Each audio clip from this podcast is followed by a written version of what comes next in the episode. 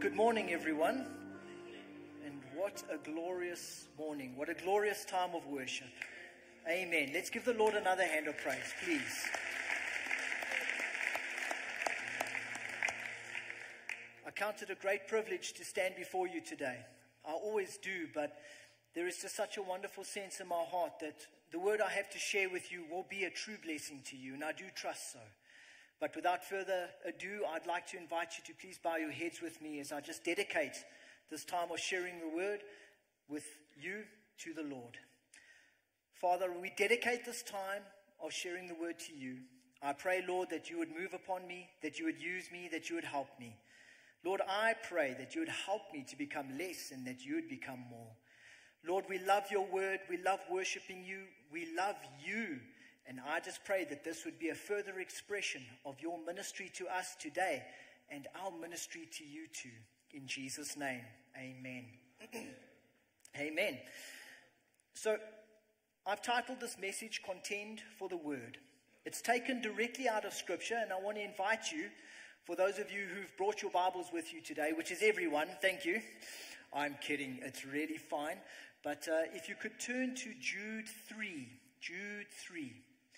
It's the second last book in the Bible. It's a one pager, but it's mighty. And uh, if you are struggling to find it, go to Revelation, and it's the last page before Revelation. Hopefully, that's not confusing. Okay, there we go. Um, I'm sure, uh, well, as I hear the rustling of papers, I know that when the rustling of papers finish, that we're in a good spot for me to read. I'll give you just another moment. All right. Let's read together. Jude 3. Beloved, while I was very diligent to write to you concerning our common salvation, I found it necessary to write to you, exhorting you to contend earnestly for the faith, which was once for all delivered to the saints. The Amplified Bible says, fight strenuously. It speaks about our own commitment and self investment in contending for the faith. Now, the next question is okay, contending is to fight strenuously, it's to invest yourself, but what is the faith we are talking about? Well, the faith, according to the Amplified Bible, is the sum of Christian belief that was given verbally to believers. The whole gospel, the sum of Christian belief. Now, it was given verbally in those days because the Bible was still being written. We have it in its complete form with us today. In those days, it was just the verbal attestment to his word. But it has been given to us, and it is a full and complete message. It has once for all been given. There's no adding to the gospel, there's no taking away from the gospel. It is a complete message. And our call is to contend for the complete message that has been entrusted to us. And to contend for it means that we need to invest ourselves in that process. We cannot be passive. And this brings me to my first point, which is contend for your own faith. For us to be able to share the word with people out there and to contend for the faith out there, we first have to have settled that we have contended for the faith in our own lives and our own hearts. Because it's not just what we believe, it's how much we live what we believe. It's not just what we believe, it's how much we live the message. How much do we live what we believe? Believing is wonderful, living it is what we are called to do. Now 1 Peter 4:17 says for the time has come for judgment to begin at the house of God. And if it begins with us first, what will be the end of those who do not obey the gospel of God? A message to the church a hard word, but a good word, because this is not judgment to damnation. This is not judgment to destruction. It is a cleansing, it is a pruning, it is a purification and a preparing. It is us calling on the Lord, asking Him to cleanse us and purify us, mold us, change us, and keep us accountable to His ways. It's not something to be feared, it's actually something to be embraced. It's along the lines of the Father being the gardener out of John 15 and us bearing fruit. And in order for us to bear more fruit, He comes and He prunes us. And the pruning process is uncomfortable, but it's essentially judging and getting rid of those things that are incompatible with eternity. The Lord wants to remove the things out of our life, out of our lives that are incompatible with eternity. Now, Revelations 19, 7 to 8, I'll read it to you. It says, Let us be glad and rejoice and give him glory, for the marriage of the Lamb has come, and his wife has made herself ready. And to her it was granted to be arrayed in fine linen, clean and bright, for the fine linen is the righteous acts of the saints. Now, there's two things I really want to draw out there. One was the bride made herself ready, which speaks about, once again, us having ourselves being personally invested in this process of seeking the Lord. But secondly, what the garments of the bride of Christ is, the fine linen is the righteous acts of the saints. Now, that's not things done in your own strength. That is that which is done in obedience to the leading of the Holy Spirit. This is not you building the house unless the Lord builds the house. Those who labor, labor in vain. He wants to build his work in us. But we've got to be proactive in that. We can't be passive in that process. We can't sit back and do nothing and expect to be made ready as his bride. We've got to bring our part to the table. But as we make ourselves available to the Lord, as we are obedient to him, he clothes us in these, these, these, these garments that are the preparation for us for the marriage supper of the Lamb. But it is a distinct responsibility that we have not to be passive. We must contend for our own faith and walk with God and not be concerned our efforts towards that is going to be some kind of religious act as well. Now, what do I mean by that? We've got a personal responsibility, but there must be life in what we are doing. We trust the Holy Spirit for that. But if I can give you a, a, an example to help explain it. Imagine a young couple, and they're very much in love. And so there's this organic love that's between them. And uh, they don't need to worry about spending time with each other, they just want to spend time with each other. And we often have this idea in our minds too concerning our walk with the Lord. We want a purely organic relationship with God. That we'll pray when we feel like praying, and we'll read the word when we feel like reading the word because we don't want to fall into some kind of religious rut. We don't want to make it too much of a routine because that's just too close to religion. And that's very much what happens a lot in charismatic circles. That we actually feel like, well, I don't want to get too much of a repetitive thing going because isn't that religion? Let's just keep it organic. Let's just be led all the time. But I just want to tell you there is an aspect to having a free relationship with God, but there's also an aspect of being too free, where you need a balance between that which is planned in terms of your time with the Lord and that which is the organic part of your relationship with God and enjoying Him as the first love of your life. Now, the example I want to come to is this young couple, they're in love, they love each other. Their organic love is enough under those circumstances when they initially meet each other. They're texting each other, they're speaking to each other, they're going on dates, they're spending quality time, they're growing closer. But my question to you is what happens to that couple when they get married and they've got busy careers and they've got young children? In order to keep their relationship healthy, they would have to schedule time, time to spend with God as a scheduled event. They would have a date night. So they would organize a babysitter and they would get all the practicalities together that the babysitter would come and have all the necessary things to look after the kids. And then this couple could go out on their date night, three or four hours. And in that time, they connect and they grow closer they, in terms of their fellowship together, they spend quality time together. It's a connecting, beautiful experience that they have. But the only way they got to that organic experience, that wonderful sharing of quality time, was by planning towards it. It wasn't like the date night just fell in their lap. They had to actually proactively say, listen, I've got to do something in order to spend time with my loved one. And so practical steps are taken, and then they can step into this wonderful experience of a proper date night. And so it should be with us. We need to schedule time with God, every day even, and then invite Him to come and fill that appointment with His presence. It's not about just going through the motions of you schedule a time with God and then you just have a bunch of, of, of, repeated things you say to him. Imagine that, that couple if they were to go on their date night and they each had a script. And the script was, I've got to say, I love you to my, my loved one five times. Okay, I love you, I love you, I love you, I love you, I love you. Is that five? Okay, that's five, tick. Um, wow. Imagine how empty that would be. And yet sometimes we do that with the Lord. We have our time with Him, but then we just go through a set routine with Him. The Lord wants that time to be filled with His life, to be filled with His Spirit. It's got to be a connecting time between us and Him. But we still need to be proactive about making that time. Now, I want to share with you a, a little bit about uh, out of the story of Daniel, or out of his life story. Daniel, would you say, was a spiritual man? It's a very easy question to answer. The answer is yes. He walked very closely with the Lord. He actually served under five kings, and he had a position of distinction under all five of them.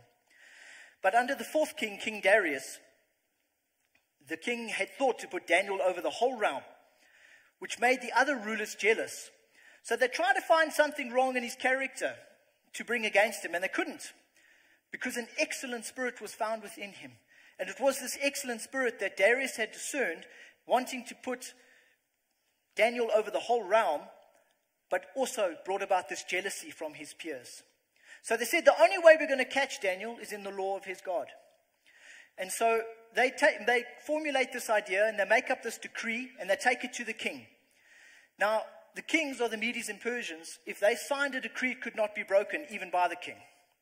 So once it was signed, it was signed. And the decree that they formulated was that no one would be able to approach or make a request of any god or any man except the king himself for 30 days. So Darius passes this, and I call it his triple D Darius's Dorf decree. All right? The reason being, it was, it was, it was just, there, there was no wisdom in his decree, in signing it. And I believe there was even a demonic influence there because the devil must have hated Daniel because he walked with the Lord and he maintained his integrity always. But nonetheless, it was passed, and this was Daniel's reaction. I want to read to you what he did with that. Daniel 6, verse 10. Now, when Daniel knew that the writing was signed, he went home, and in his upper room, with his windows open toward Jerusalem, he knelt down on his knees three times that day and prayed and gave thanks to God, as was his custom since early days. Another version says, just as he always had done, as was his custom. Daniel had a custom. He repeated every day. He got down on his knees, he prayed, and he gave thanks three times a day. It doesn't say it specifically, but we can assume it might have been morning, noon, and night. Now his enemies caught him praying, and he was thrown into a lion's den, but it was turned on his enemies, and they were thrown into the lion's den, and Daniel was delivered. But the point of what I wanted to bring out here was as was his custom. I want to challenge you. Get a custom with God going in your life. Amen. It's not a religious act where we sometimes feel, oh, but you know what, what, what, does it say? There's something about repeated stuff and vain repetitions. And I'm going to read a scripture to you, which Jesus shares in Matthew 6, verse 7. And Jesus' teaching says is when you pray, and when you pray, do not use vain repetitions as the heathen do, for they think they will be heard for their many words. Now, the vain repetition Jesus is talking about there is mindlessly repeating over and over a script, thinking that's holy, thinking that's going to touch the heart of God. It's coming back to that date night couple where each of them have got a script of what they're going to say to each other the whole date night back and forth. There's no life there. They're just going through the motions. That's a vain repetition. Spending time with God regularly is not a vain repetition. It's creating the space for the Lord to come and fill that space with His life and to inject life into your walk and relationship with Him day by day by day. Now, I myself am making myself accountable to you. If you see me in the foyer or at any stage, you are welcome to say to me, Murray, how is your custom with the Lord going? All right? So I'm making myself accountable to you, but I do want to challenge you to yourself get a custom with God, that you would trust Him every day to come and visit with you. It's not an appointment, it's an occasion with your first love. Amen. Amen. So I want to ask you a question. Do you think Daniel had a busy life? I would say yes. I want to ask you another question. Do you have a busy life? Most people here would say yes. How many of you could say your life was more busy than Daniel? The reason why I say that is think about the level of his responsibility. He was being tasked with being put over the whole realm. This was very similar to what Joseph would have experienced under Pharaoh. I could say that he would have immense responsibilities and things that he would have to take care of on an ongoing basis. Yet it never drew him away from his custom of spending time with God. It was his custom from old. So, from his youngest years, he maintained that custom as his responsibilities increased. He never decreased in spending his time with God because the Lord will redeem the time like no one else. But give him the space to show himself faithful on your behalf. What I want to challenge you to do is not to, in guilt, go and make some kind of long extended time. Sit quietly before the Lord. Pray. Look at your schedule and say, Lord, looking at what I've got going on in my life and days, where can we make a time to meet every day? That we can have that fellowship and that one on one time where I can meet with you. And if Daniel could do it, I absolutely guarantee you the Lord will give you grace and ability to do it yourself in your own life. You will be blessed. I guarantee if you begin to initiate this, your entire walk with the Lord will be revolutionized. It will be changed. There is being free, but there's being too free. You want the Lord to move, but you've got to give Him an allocated space to move in your life. You have to be deliberate about it. Now, Jesus did the same. As his ministry increased, he also continued to spend quality time with the Father. Luke 5, verse 16 to 17 says, However, when the report went around concerning him the more, and great multitudes came together to hear, and to be healed by him of their infirmities. So he himself often withdrew into the wilderness and played and prayed. he spent time with the Father and the Holy Spirit. We always think Jesus spending time with the Father, but this was the time of the Trinity enjoying each other's company and praying and sharing and fellowshipping together. Because from the time that Jesus was baptized, the Holy Spirit came upon him for ministry. But the Holy Spirit was always with him.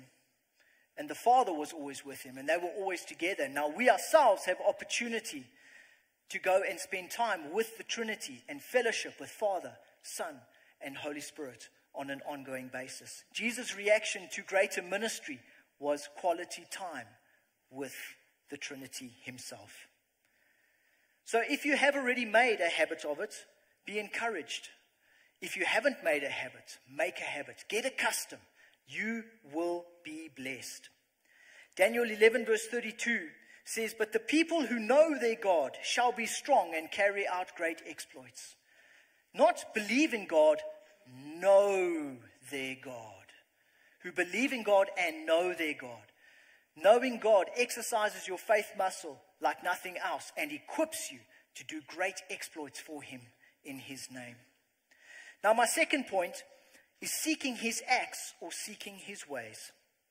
It's taken directly out of Scripture. Psalm 103, verse 7 says, He made known his ways to Moses, his acts to the children of Israel. There is a very big difference here. The people were satisfied with God's blessings and what he did for them. Moses was only satisfied with the Lord, regardless of his blessings. The Lord was the greatest blessing he was seeking. Now, I want to ask you are you satisfied with his blessings or are you satisfied with him as what you seek first in life? Do you seek him to get blessings or do you seek him because he is the greatest blessing and every other blessing is just a bonus, whether you get it or not? You see, some people live church service to church service. They come in on a Sunday, they get a deposit, which is a blessing. But they don't proactively seek the Lord the rest of the week. And so they crawl across the finish line again, coming here next week Sunday for another deposit. And that's not the way the Lord wants us to live. He wants us to come to Him daily. He wants us to seek Him as the first prize of the day and not just what He would do for us. You know, there's a, a, a, a beautiful description in nature of how geese fly in formation. It's a V formation. Now, the front goose breaks open essentially aerodynamically makes a way in the air that makes it easier for the, the geese flying behind to, to, to fly, just in general. They don't use as much energy. But the one in the front is exerting more energy. And then they swap places. They pull back, and another goose goes forward. And then the process repeats as they, they fly to their destination. And I want to tell you on a Sunday, there is a blessing here. The worship team, the word that is, that is released, the corporate anointing, that is like the front goose. And you have ability to be refreshed, renewed, to worship. Come and enjoy that to the full. But the rest of the week, I must challenge you to step up and to be at the front of your family, the front of your responsibilities, where you are breaking the way and opening up the air, so to speak. And then you come in on a Sunday and you come and you be refreshed. Or you go to life group and you be refreshed. Or any other gathering together of the saints. But the Lord has made provision in his house that you will not be overwhelmed. But there is certainly a call for us to step up at times as well. Now, a perfect example of someone or a people that were satisfied with God acts, God's acts were the children of Israel in the wilderness. When they were hungry, they prayed, God gave them bread, or He gave them manna, He gave them quail. When they were thirsty, He gave them water, but that was enough for them. But it wasn't for Moses. He went to the tent of meeting, and in that place, he not only met with the Lord, he learned the Lord's ways. He got to know the Lord. But I need to share with you the fruit of someone who is satisfied with just his acts, someone who is satisfied with his blessings only, will be the first to question God's character when they go through difficult times. When difficult times come, if someone has just been satisfied with his acts and his blessings, they will question God's character, his very character. Someone who knows the Lord and who seeks him first regardless of the blessings, thankful for the blessings if they come, but those are not the things that are sought first, will still have questions during difficult times, but they will not question God's character. They will yet trust Him, they will yet lean into Him.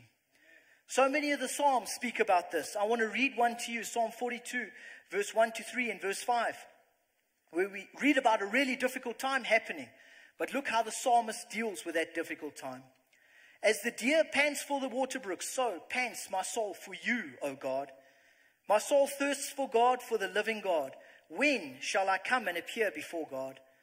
My tears have been my food day and night, while they continually say to me, Where is your God? Now that sounds like a really tough time.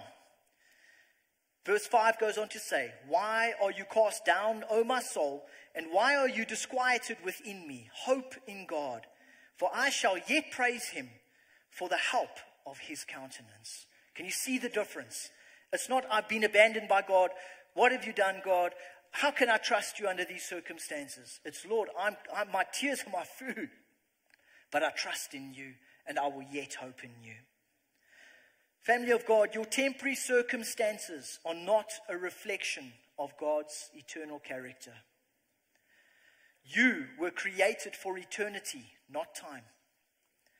Child of God, why do you live for time when you were created for eternity? Live for eternity as you pass through time. We are passing through time. It's, it's a blip in eternity. God has got so much more for us. Do not allow that which is temporary to draw you away from that which is eternal. 2 Timothy 2 3 to 4 says, You therefore must endure hardship as, as a good soldier of Jesus Christ. This is Paul writing to Timothy. No one engaged in warfare entangles himself with the affairs of this life, that he may please him who enlisted him as a soldier. The affairs of this life. They do need to be stewarded, they need to be looked after. We've got responsibilities. We have to work. We have to study. We have to put in our time providing. But we are not to live for those things. We are not to be entangled with those things. If you are seeking His blessings first, they will be a snare to you. If you are seeking Him first, you will appreciate them for what they are. You will deal with them and navigate them. But they will not rule over you and you will not be entangled by them because you are essentially so entangled in your love relationship with God Nothing else can cause your gaze to stray from Him and His call upon your life. Colossians 2, verse 2 to 3 says, Set your mind on things above, not on things on earth. For you died, and your life is hidden with Christ in God. 2 Corinthians 4:18 says, "While we do not look at the things which are seen, but at the things which are not seen. For the things which are seen are temporary, but the things which are not seen are eternal." And this is where our perspective should rest. We need to contend for our faith. We need to contend for our own faith. But we also need to live for Him first in all things and not seek just the blessings and His acts. Now, this brings me to my third point, which is a compelling biblical testimony. I want to share a few aspects with you out of the life of Paul. Because his entire life was an expression and an example of contending for the faith. Paul had been captured by God's design, and he had been captured in Jerusalem. Now, he was sent from Jerusalem to Caesarea, where he would be imprisoned the commander of the garrison at Jerusalem sent Paul with 470 men from Jerusalem to Caesarea. 470 men. Think of the resources. All right? There were 200 soldiers, 200 spearmen, and 70 horsemen because Paul was a Roman citizen. This was a highly, it was an elite class of citizen in the Roman Empire. You could inherit it, gain it through an act of service or a large sum of money, but there were very, very few true Roman citizens. But because Paul was a Roman citizen, he gets this escort that takes him from Jerusalem to Caesarea. And the empire's resources are used to do it. This is God using the empire of iron, prophesied about in the book of Daniel, to be Paul's bodyguards. Why so many? Because 40 Jews had taken an oath that they would not eat until they had killed Paul. So if there's ever an archaeological dig with 40 skeletons clutching their stomachs, all right, the mystery has been solved. There it is. Because they never fulfilled their desire. God protected Paul. He used the empire of iron to protect Paul, his servant. But when he was in Caesarea, he had made an appeal to go to Caesar and defend his case before Caesar. This was God's will. And so the, uh, the governor Festus in Caesarea sends Paul to Rome with another Roman guard. It was a, uh, a contingent under a Julius, a, uh, a centurion named Julius of the Augustinian regiment. Centurions were over about 80 to 100 people. They, they, they, they oversaw a contingent of soldiers of 80 to 100. And once again, they were guarding Paul on this journey. They're on a ship, and Paul warns them. They come to a certain place. place. It's Fair Havens, near the city of Lasea off Crete. And he says, Don't go from this point. If you leave from this point, disaster is coming. But they don't listen to Paul and they sail. Within three days, there's such a bad storm that they throw the rigging into the sea. There's such a bad storm that for two weeks, there is no sun, there's no stars, just storm. And a storm so harsh they thought they were going to die. The word says they despaired of their lives. Now remember, they used the stars and the sun to navigate in those days. So not only were they in a storm, they were lost. And how many of us at times are in a storm, but we still know where we're going? That's one thing. But it's another thing to be in a storm and you feel lost. And I want to encourage you if that is you today, God has not lost you.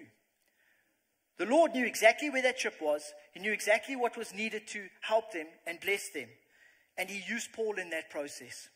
Now, at one point during this extended storm, Paul calls everyone together and he says in Acts 27, verse 21 to 26, Men, you should have listened to me and not have sailed from Crete and incurred this disaster and loss. And now I urge you to take heart, for there will be no loss of life among you, but only of the ship. For there stood by me this night an angel of God to whom I belong and whom I serve, saying, Do not be afraid, Paul. You must be brought before Caesar. And indeed, God has granted you all those who sail with you. Therefore, take heart, men, for I believe God that it will be just as it was told me. However, we must run aground on a certain island. Now, here we see something very interesting. The Lord said that every single one of them would be saved through Paul. But listen to Paul's warning before they leave Fair Havens. Remember, I said that he warned them? This was his warning a little bit earlier in Acts 27, and it's Acts 27, verse 10 to 11. Men, I perceive that this voyage will end with disaster and much loss, not only of the cargo and ship, but also our lives. Nevertheless, the centurion was more persuaded by the helmsman and the owner of the ship than the things spoken by Paul. So, what changed? God's word is true. Paul warned them leave from here, and our lives will be lost. There will be loss of life. Yet later, this angel says to him, The Lord has granted you the lives of everyone on the ship. I want to tell you, family of God, you are not granted something unless you are asking for something. Paul, the moment he heard that word, he began to pray. And he began to pray in the midst of the storm. He experienced the storm just as much as everyone else. The storm was so severe they didn't eat for two weeks. That is how rough the tempest was. Paul was going through that with everyone. 276 people on board, yet only one was able to be more aware of the Lord than the storm going on around him. He was more aware of the Lord than the experience of the storm. Paul's faith pierced the storm where others were caught in its fury. And my encouragement to you is you be that man, you be that woman, you be that child. You be the one out of the 276 at work, in your family, wherever you find yourself. To not allow the storm to be the loudest voice in your life, but to hold on to the Lord, to hold on to what He has told you. I want to share with you out of Ezekiel 22, verse 30 to 31. This concerns the people of Israel at the time they were going to be taken into captivity. And the Lord says this He says, So I sought for a man among them who would make a wall and stand in the gap before me on behalf of the land, that I should not destroy it. But I found no one. Therefore, I have poured out my indignation on them. I've consumed them with the fire of my wrath, and I've recompensed their deeds on their own heads, says the Lord. Here we have a situation where no one prayed. And because no one prayed, destruction came upon the people because there was no one to plead for God's mercy. And here we see, I'm sure Paul knew this, he pleads for mercy. That in the midst of this disobedience of everyone else, God has mercy, and He does. Every single person is delivered. They're taken onto the shore of Malta. It says that the natives there showed them unusual kindness. They made a fire, which means the storm must have calmed down. Otherwise, no fire would have been able to make, be made. And I can imagine Paul sitting there and sharing the gospel. And why I say that is everyone on the ship knew what he said, and they're all alive, and not one hair fell from their head. They were all saved. But the natives, as Paul is gathering sticks, it says a viper attached to his arm, and he shook it off in the fire. Now, the tribesmen they initially thought he was a murderer and that he was going to die. And when he didn't die, they said, hmm, he must be a god. But nonetheless, I can imagine Paul sitting with a captive audience, the people off the ship and the natives, all eyes on him. It doesn't say this in the word, but what a golden opportunity to open his mouth and say, Let me tell you about this Jesus that I serve. And that is what I want to leave with you.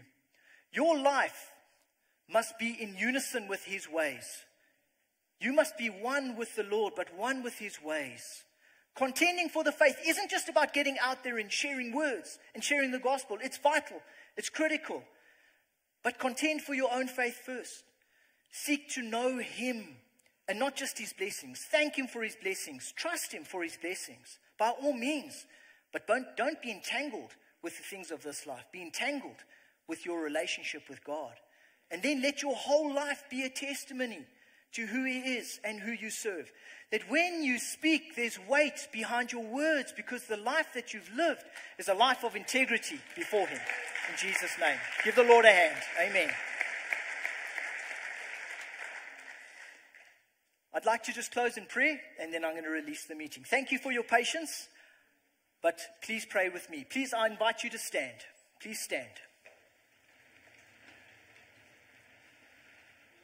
Father, I thank you for this day and this time. I thank you for this opportunity to share. I pray, Lord, that you would go with your people as they go from here. I pray that your word would be planted in their hearts, deeply in their hearts. Lord, it is written that whoever calls upon you shall be saved. We take that for salvation. But I pray for any of your people here as they call upon you for wisdom and strategy of how to include you more in their lives, of how to become more like you, how to be conformed to your image.